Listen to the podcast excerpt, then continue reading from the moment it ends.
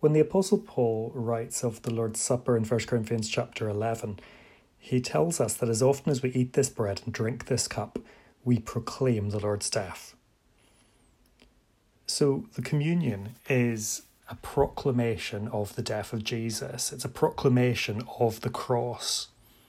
Jesus himself, in instituting the supper, tells us that this bread is his body, which is broken for us, that this cup is his blood of the new covenant, which is shed for us for the forgiveness of sins.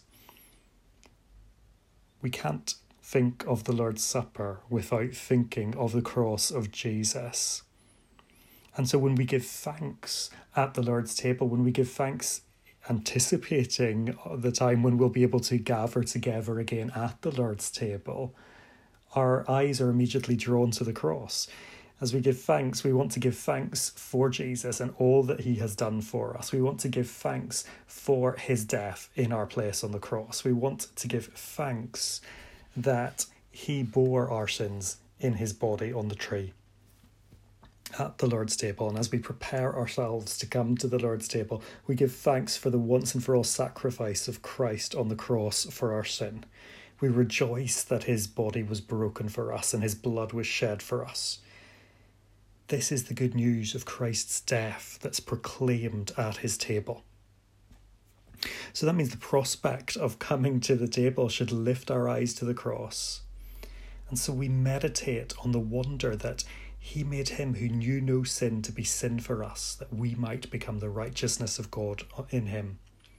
We fix our eyes on the Lamb of God who takes away the sin of the world. We rejoice that Christ has redeemed us from the curse of the law, having become a curse for us. We set our minds on the living bread which came down from heaven to give his flesh for the life of the world. As we look to the cross, as we look to this proclamation of the death of Jesus, as we anticipate coming to the Lord's table, we have so much reason to give thanks for the cross, to give thanks for what Jesus accomplished for us in dying in our place on the cross. Because he went to the cross for us. When we think of the cross in light of the Lord's table, we can never think of it simply as an event that took place 2,000 years ago. But we always think of it in light of those words that are spoken at the table.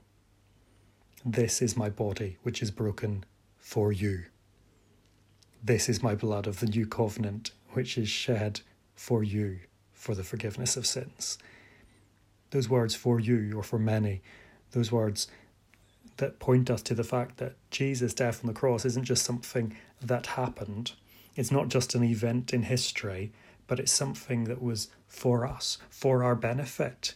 On our behalf, he went to the cross. In our place, he stood condemned.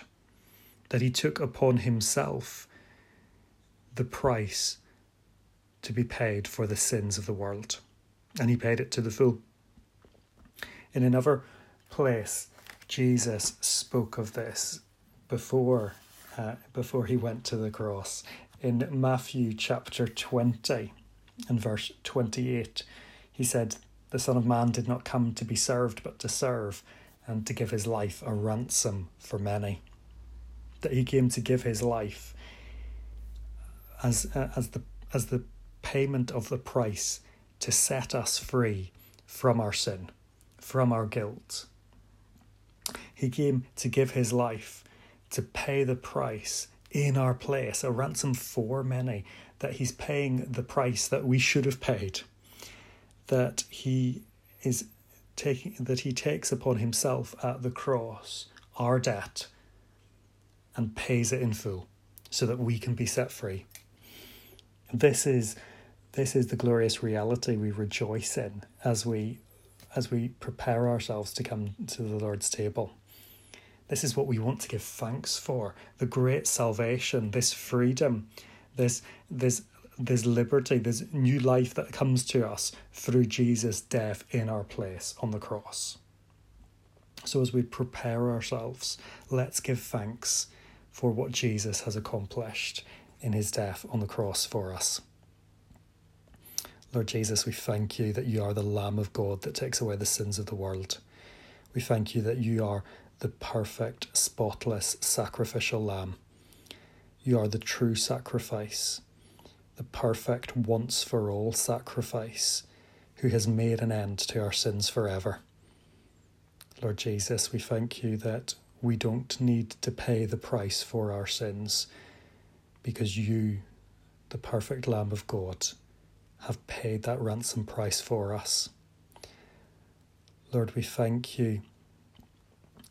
We thank you for the power of your death in our place, the life giving power. Lord, that power by which we are forgiven of all our sins, that power by which we are cleansed from all our iniquities. We thank you that your body was broken for us. We thank you that your blood was shed for us. And we thank you that through your broken body and your shed blood in our place, we are forgiven, we are cleansed, we have a new life. So, Lord, we give you thanks and praise, and we pray that you would open our eyes to see more of the wonder and the glory of the cross Lord, fill our hearts with thanksgiving and rejoicing as we see more of the glory of the grace that comes to us through your death in our place. Thank you, Lord Jesus. Amen.